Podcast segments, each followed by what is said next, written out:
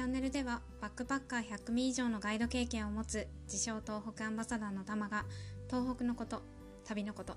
日々の気づいたことを配信していきます。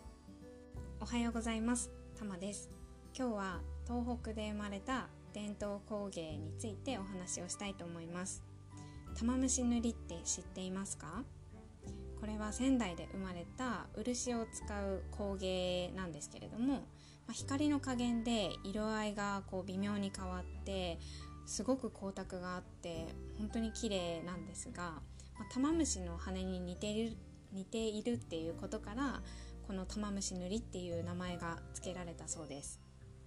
でこの漆塗りには独特の技法が使われていまして銀粉をまいてその上から染料を加えた透明な漆で塗って仕上げるっていうような工程が取られています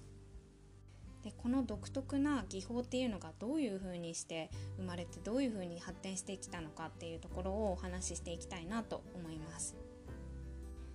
はいで1928年に、まあ、日本における工芸の近代化だったりとか産業化を推進する動きだったりとか東北地方の工芸を発展させていきましょうっていうことを目的に、まあ、今でいう経済産業省が設立した国立工芸指導所っていうところでこのあの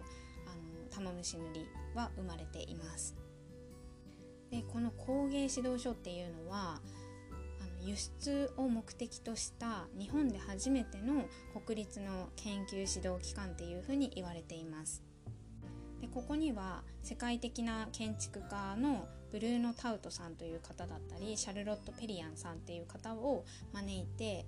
指導を強化したそうでその時にあの良質生産っていうことと見る工芸から使う工芸へっていう理念をすごくこだわって指導を進めていったようです。でそういう指導のもとで生まれたので、まあ、海外で好まれる漆器っていうのを目指して、まあ、色味だったりとかデザインだったりとか、うん、っていうのを本当に徹底的に試行錯誤がされて出来上がったものらしいんですね。で当時海外とかに好まれていたものっていうのが、まあ、今までこう日本にあった漆塗りのイメージちょっとこう深みがあってちょっと落ち着いたものよりかは、まあ、明るくて光沢のあってっていうものが好まれていたのでその日本の伝統的なものを使いながら好まれるようにするにはどうすればいいかっていうことをあの試行錯誤されていったようです。これがどういうふうに広まっていったのかっていうことなんですけどこれが戦後なんですよね。うん、で進駐軍の家族向けに、まあ、コーヒーカップとかサラダボウルとかの洋食器をあの玉虫塗りにしてどんどん販売していたそうなんですけどもこれがあの狙い通りというか、うん、海外の方からすごく人気が出て広まっていきました。で今は1ドルって100何円とか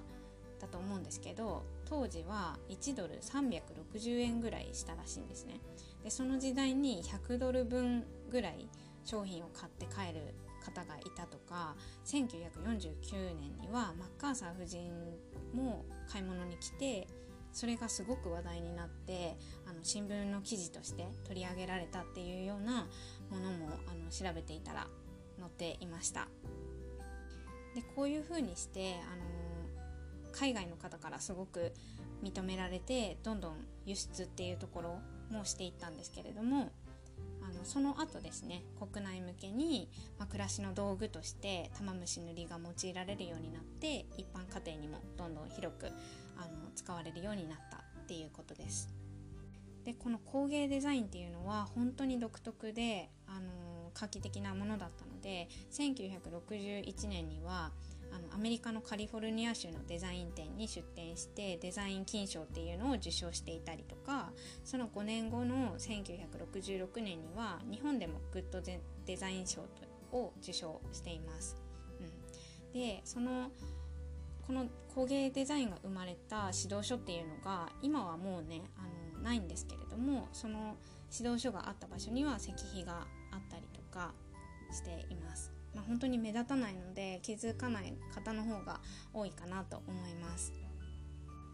ん、で玉虫塗りって本当に綺麗であのブックマークとかあとは手鏡とか本当に日常で使えるものもあったりするので、まあ、興味がある方はちょっと概要欄にあの商品が見れるサイトも貼っておくので見ていただけたらなと思います。はい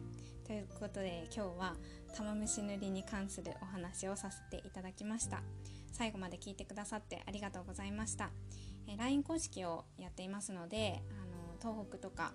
旅に興味がある方だったりお友達登録していただけるとすごく嬉しいです、はい、